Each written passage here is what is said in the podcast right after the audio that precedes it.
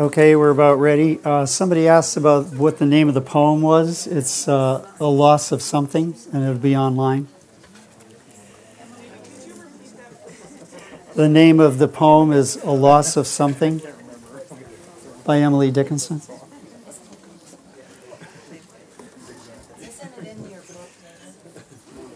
And it's in the book.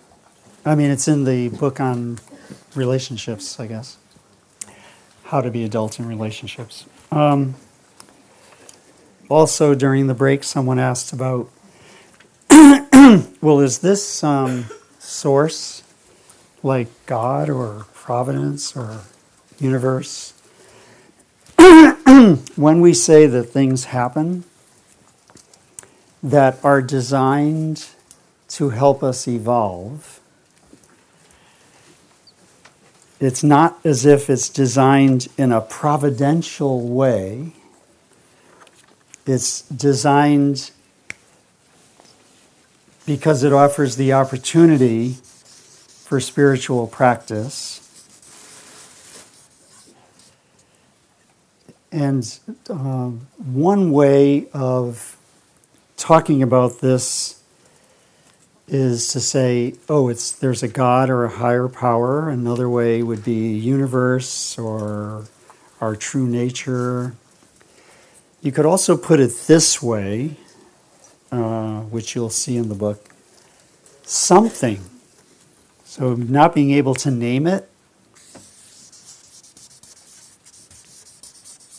And I don't mean a thing when I say something, just a way of talking about uh, a reality that we can't quite put a name to, something we know not what, is always lovingly at work, we know not how, to make us more than we are now, and to make the world more than it is yet. I have put it that way, and that has helped me. So I'll repeat it. Something, we know not what. So I'm keeping it in the realm of mystery rather than saying it's has a very specific name. Something, we know not what, is always lovingly at work. So that's the friendly universe idea to make us more than we are now. We don't know how this is being done. We know not how. But somehow it's uh, there's something happening. There's some force that is helping me be more than just my ego. And it's even helping the world be more than it is so far. To Trust that is what I meant by trust what happens. What are you actually trusting? You're trusting that it all has an evolutionary direction, meaning it, it's all moving us along to the full expression of who we really are, helping us fulfill ourselves helping the world fulfill itself.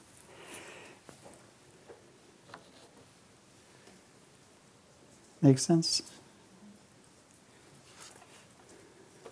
And when I um, talked about the this opportunity, um, you have my quotation.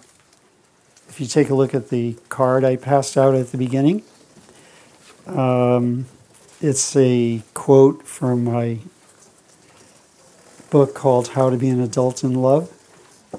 This is what I meant by the kind of opportunity that it gives. Does everybody have one of these? Um,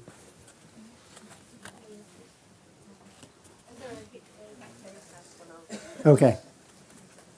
If you don't have one, see me during the break. I say yes to everything that happens to me today as an opportunity to give and receive love without reserve. I'm thankful for the enduring capacity to love that has come to me from the sacred heart of the universe. May everything that happens to me today open my heart more and more. May all that I think, say, feel, and do express loving kindness toward myself, those close to me, and all beings. May love always be my life purpose, my bliss, my destiny, the richest grace I can receive or give. And may I always be especially compassionate toward those who are lost or least, lone or last. This is what I meant by the opportunity. And then you turn it into an affirmation or prayer that you would keep noticing these opportunities. And, and since it's an opportunity to love more, even to affirm that everything you think, say, feel, or do is invested in that project. What project? To express loving kindness toward myself and others. And this serves as a life purpose. So that saying yes will be an important feature of true synchronicity. I will say yes to everything that happens because I trust that everything that happens is giving me an opportunity to give and receive love. Okay, there were some leftover questions from before. Where's the uh, microphone? Right here. And then you, Mag. Thank you. Um, uh, could we go back to the page that uh, had um, childhood, unconscious? Okay.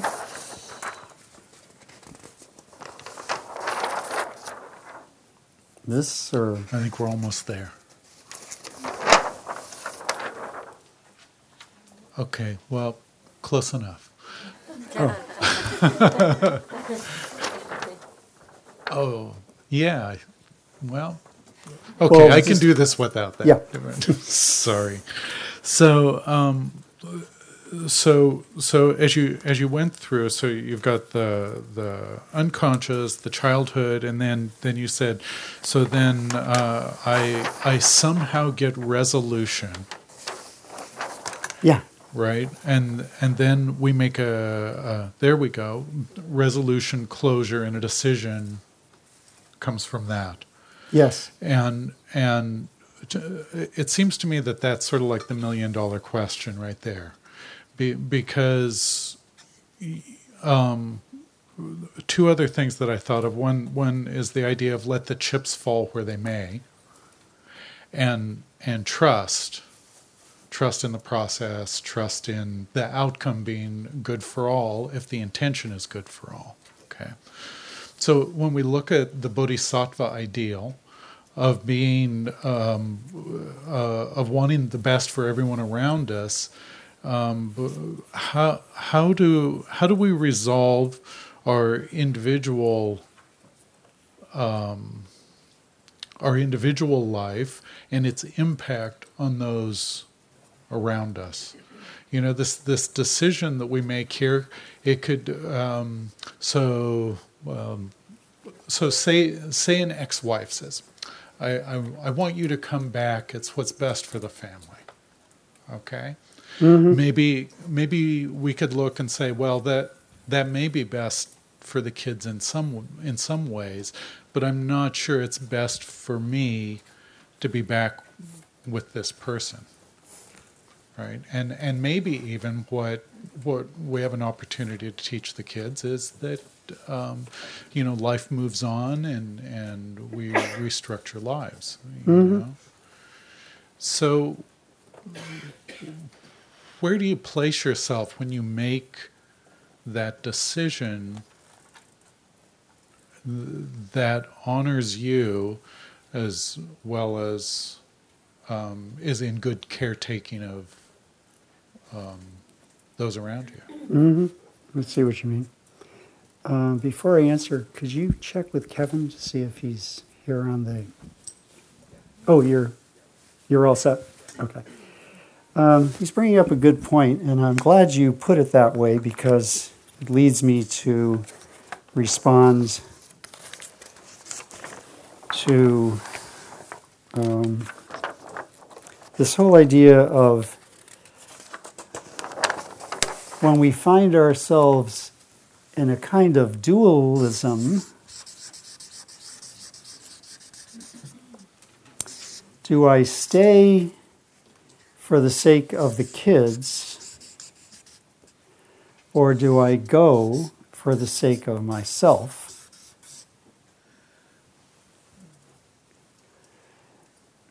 And um,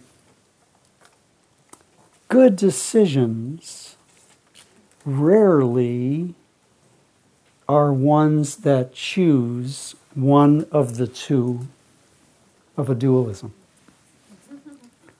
Good decisions are ones that hold the two options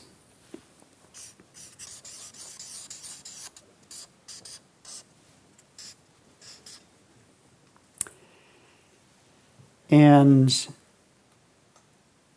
by holding, I mean you uh, feel what goes with each of them, and you let yourself stay with it, and, and you let something emerge from the holding, which is sometimes described as the healing third. First kid, second self, healing third. And this healing third will find a way to take care of myself and strengthen the connection with the kids, even though I am no longer at that address. What this will look like, obviously, is going to be different for each person. But uh, there's something about um, holding both. So you have your two hands extended, palms upward. And here's my wanting to do the best for the kids. And here's my wanting to be on my own and not with my partner. And when I hold these without, hold them mindfully, without blaming, judging, controlling, fearing, I let go of, shave off all that, the, the, the, the occupations of the ego. When I put the ego out of work and just hold these as one who is looking for every opportunity to love more, I can trust that something will come through. Jung calls this the transcendent function of the psyche.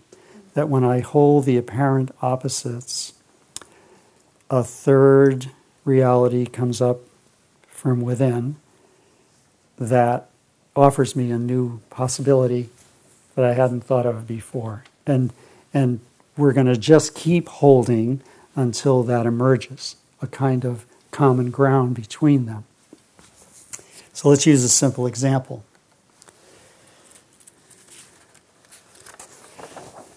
And this is one I, from my own life. I was working with a therapist. I was, I was maybe about 40 or so. And uh, she said, she somehow got to the place in the therapy where she said, Oh, I, I understand. You believe that you either stay in control or, so it's an either or, or everything will fall apart. That is your belief. Am I right? I said yes. You're either going to stay in control or everything will fall apart.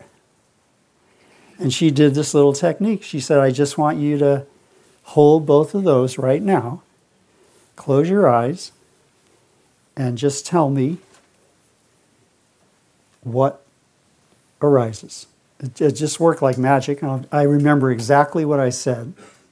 I surprised myself. I said, I can let the chips fall where they may and make the best of them. Isn't that beautiful? Of course, I just went back to being controlling. Uh, until I got a number of comeuppances that showed me I'm not in control. Those were all synchronicities. But the psyche, my psyche came up with this beautiful statement, which I put in all my books. I let the chips fall where they may and make the best of the way they fall. There's something about that that just felt like I felt physically right. I just felt it in my body. I thought, when I said it, which it just came out spontaneously. And I said, Oh, that just fits so right. These don't fit right. Either I'm in control or everything falls apart. Neither one of those fits physically, even. But there's something about this one. That's how you will know that you found your third. It'll feel just right. Sort of like Goldilocks. Too hard. This porridge is too hot. This one's too cold, but this one's just right. That's the archetype. So that is the way I am responding. Does that help at all, or? Yes, it does. Uh, it's not. I know it's not a knock 'em dead answer, but I mean it would take a lot of trust. Well, I, I, I think it's an answer that lets go of control. Yeah, Uh, you know, because because otherwise the rings of the mind just go out. It, it's it's kind of like well, you know, there's whatever. Um, there's unresolved stuff with uh, with the ex. Maybe there's some healing that could be done there. Maybe you know, but. Um, that that just starts to get into into thinking and not really uh, move, moving forward. yeah. So you don't have so to I live with good. people to have a good relationship with them. right? That would be part of the third. that would sound like. Yeah, I mean, that would fit with the third. I don't have to really. I don't have to be under the same roof with people to have a yeah, to maintain to put energy into a good relationship with them. You could right. you could say something like that. Am I right? Yeah, you could. Good. Well, let's go Thank on you. to Maggie.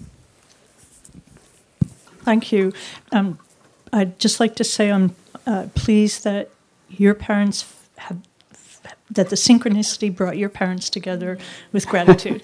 Um, well, how nice. Thank and, you. and and my question, as I get older, I have wisdom that has come to me from my life experiences. Yeah. What I have not experienced, and what I the reason why I chose the Buddhist path is this idea of divine presence, of mystery, somehow. Eh, it, it brings a level of comfort, that idea, mm. but I haven't seen it played out either in my own life or in the lives of the many people that I've engaged in or been with. What I have seen is the practice that loving kindness and mindfulness has brought to me to change how I respond to grief when life falls apart, suffering. So, this is the thing I rebel in, against, I guess, or I, I'm challenged by in your teachings, because I've been to many of your teachings, mm-hmm. Is I feel somehow that I'm lacking, that I don't have that mystery working within my life, that I don't really believe in that. What I believe in is personal choice and the actions that I take every day to make this a better world. That is my path, that is my purpose. But I, I don't I, I don't have and, and somehow or other I'm, I grieve that because I see the power of that belief in others. But it, it is I, I, I don't understand why it's not in my life, why it isn't not that I don't understand, but I see choice, I see divine presence, and then somehow this concept of synchronicity. maybe that is where my confusion lies. Well, that's a beautiful question and so honest. And I'm sure many people here feel the same way. I included because I feel like the man in the gospel that when Christ said, "Do you believe?" he said, "I do believe, but help my unbelief." So yeah, there's something about me that believes, but there's another big part that doesn't really believe. I feel that that's who I am too. And yes, I do. And that he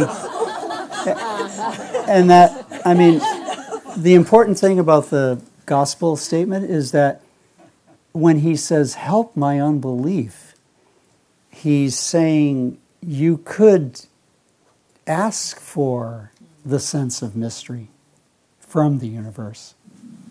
You could say, I, I open myself to appreciate the mystery of things. I open myself to appreciate a larger sense of support that's beyond my own choices.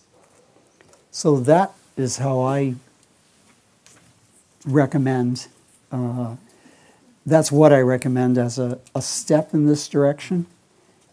Just to uh, say something like, uh, May I appreciate the mystery of life more and more. Some people say, Ah, oh, sweet mystery of life, at last I found thee. But another person could say, I open myself to finding the mystery.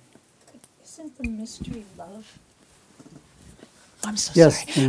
the, uh, Isn't the mystery love? Isn't that what we're talking about? Yes, and I guess the mystery of it is, uh, first of all, it's interesting about the word mystery because we use it as uh, we use the same word for the mystery in a who done it. Mystery is well, who who committed the crime? But of course, that's a very superficial way of looking at it. So mystery comes from the Greek word mysterion, which means, now it's important to get this, so luminously secret that it can only be known by initiation, not by information. So, when you wanted to enter the mystery of the afterlife, for instance, they had a very specific uh, ritual, might call it a sacrament of initiation,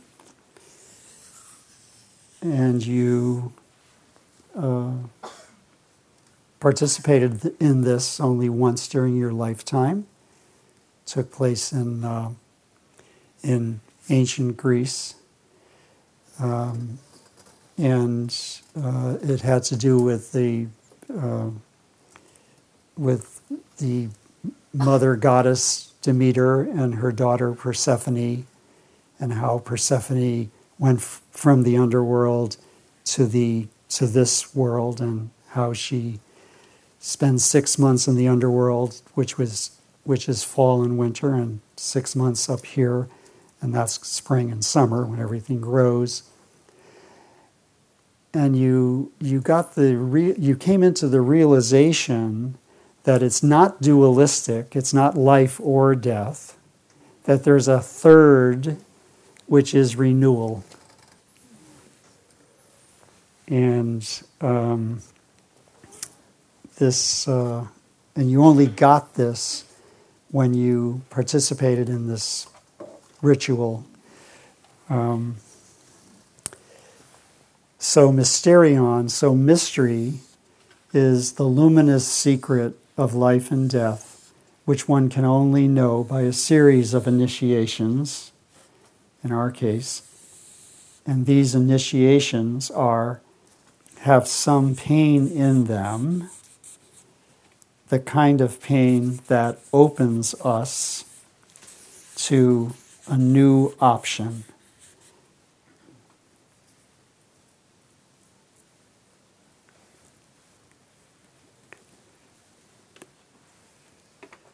And the, the mystery, the, the place where this happened is Eleusis, E L E U S I S. It's 16 miles from Athens.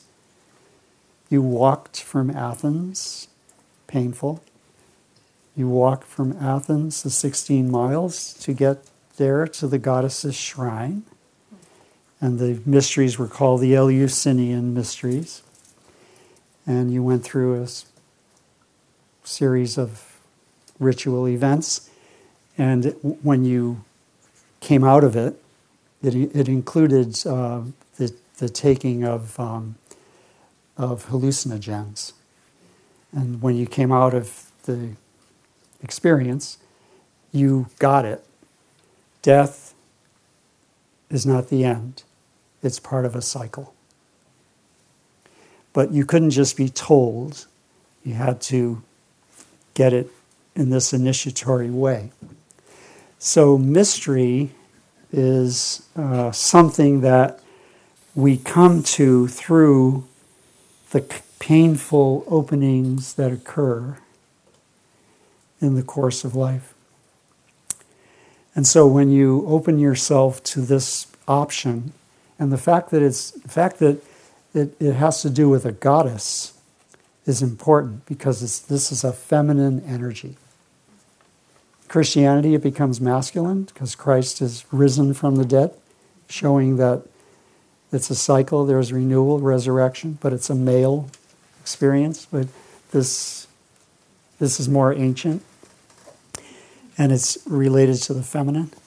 In fact, mystery itself is related to the feminine.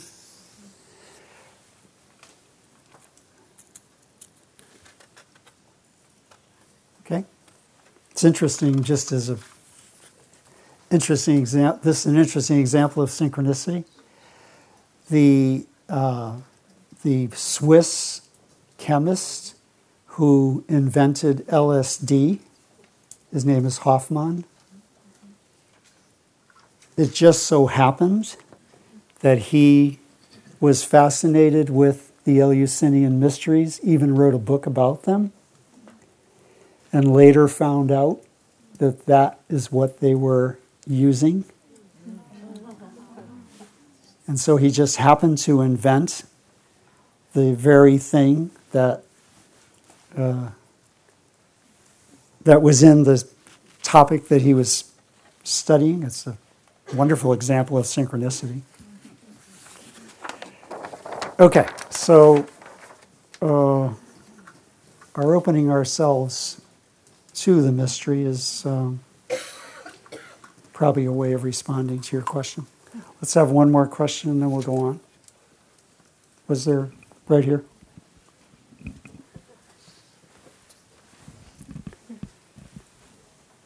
Thank you so much. I'm just wondering if the ancient, the most ancient definition of mystery has to deal with the feminine. Yeah. If it's somehow linked to the mystery of childbirth, of like the Renewal. miracle that women can give birth to a new life. Yeah. I'm just wondering if that's yes, a parallel. very much so. And another example of renewal.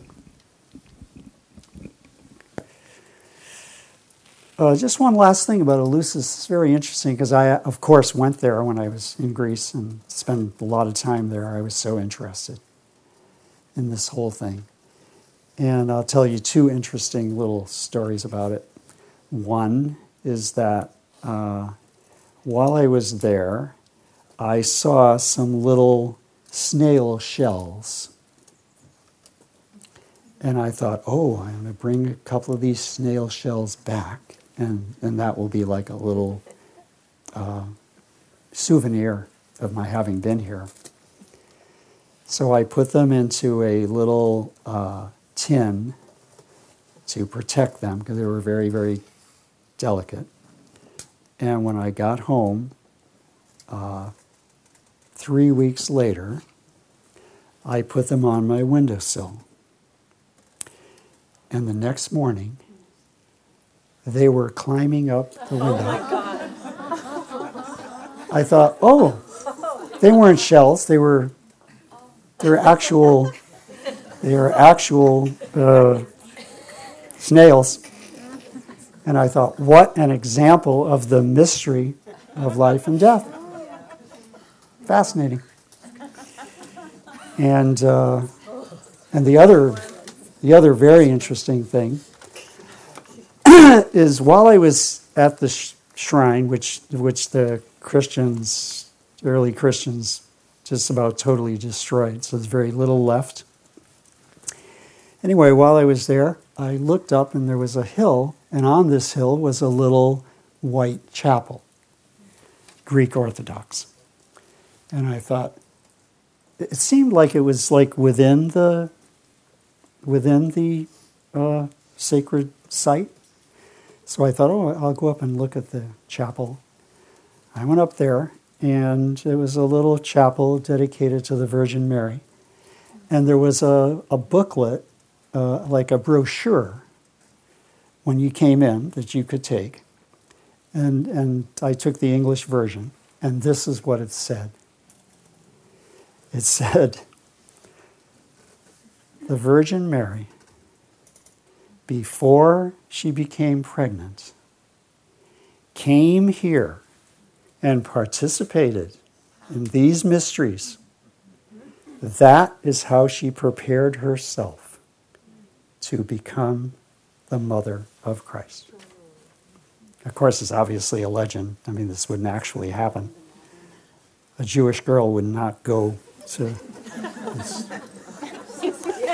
but uh, I just thought it was so such a wonderful. It was just such a wonderful example of how th- this was so powerful that they even connected it to their own religious belief. I just thought it was beautiful. I mean, I was so surprised and so I was so awestruck. I thought, wow, th- this shows they really appreciated what it was about because they even brought Mary into it. She's so important in, in Christianity. And they, you know, they brought it in there. And uh, there was a saying in early Christian times when people walked by the devastated shrine, people walked by, they said, Forsaken Eleusis celebrates herself. Forsaken Eleusis. People no longer go there for the rituals forsaken Eleusis. She's still celebrating. Now she celebrates herself. People don't come here anymore, but she's still still alive in some way. I mean, could there be a better example of the power of the feminine? It's really a wonderful, there's so much to this. And I, have done a lot of study on it, but uh, I still feel that there's more to it that I still don't get. Okay, so let's go on. So we might meet exactly the person who shows us more about ourselves because we were looking for the fulfillment of needs that we thought were in the here and now, but actually hook up with leftover issues from childhood. So that's the kind of person that we might meet. So that's our first point. Secondly, the conflicts that come up in the second phase of relationship. So, first phase of relationship is romance. Then conflict. And then, as conflicts are resolved, we go in one of two directions. We either, as conflicts are resolved, we go in one direction, which is to make a true commitment to one another. what is commitment? A series of conflicts that have been processed and resolved and have led to decisions. Remember, we address the conflict, we explore it, and we resolve it. A series of conflicts have been addressed, explored, and resolved, leading to new agreements, and these agreements have been kept. That's the definition of commitment. What is a commitment? It's not a wedding band. Conflicts have been addressed instead of avoided. They have been explored instead of blamed on one person. They have been resolved by leading to new agreements that the people have made to live together more amicably and profitably. And these agreements keep getting kept. Now you know you have a commitment.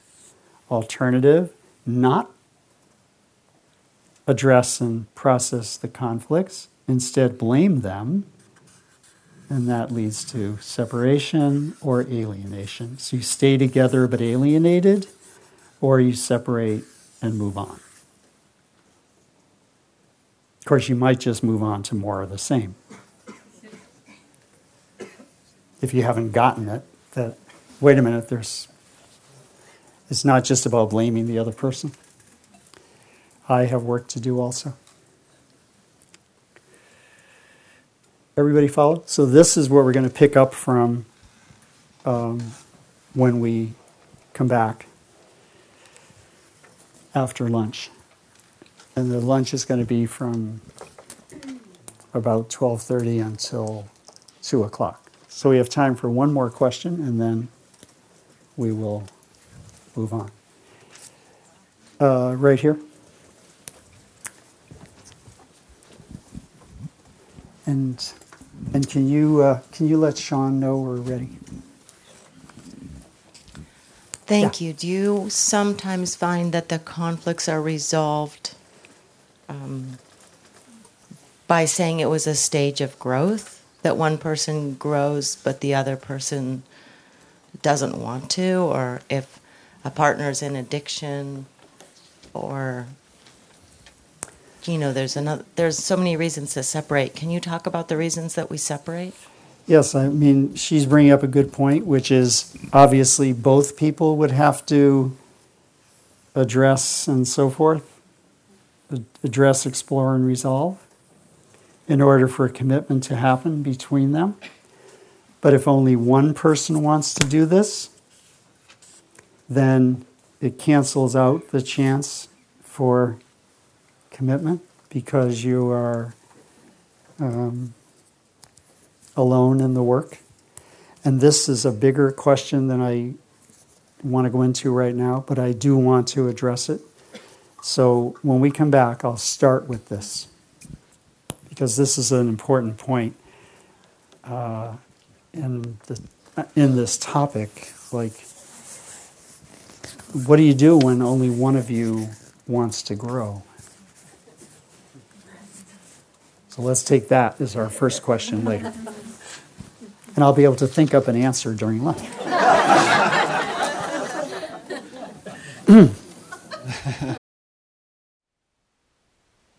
Thank you for listening. To learn how you can support the teachers and Dharma Seed, please visit dharmaseed.org slash donate.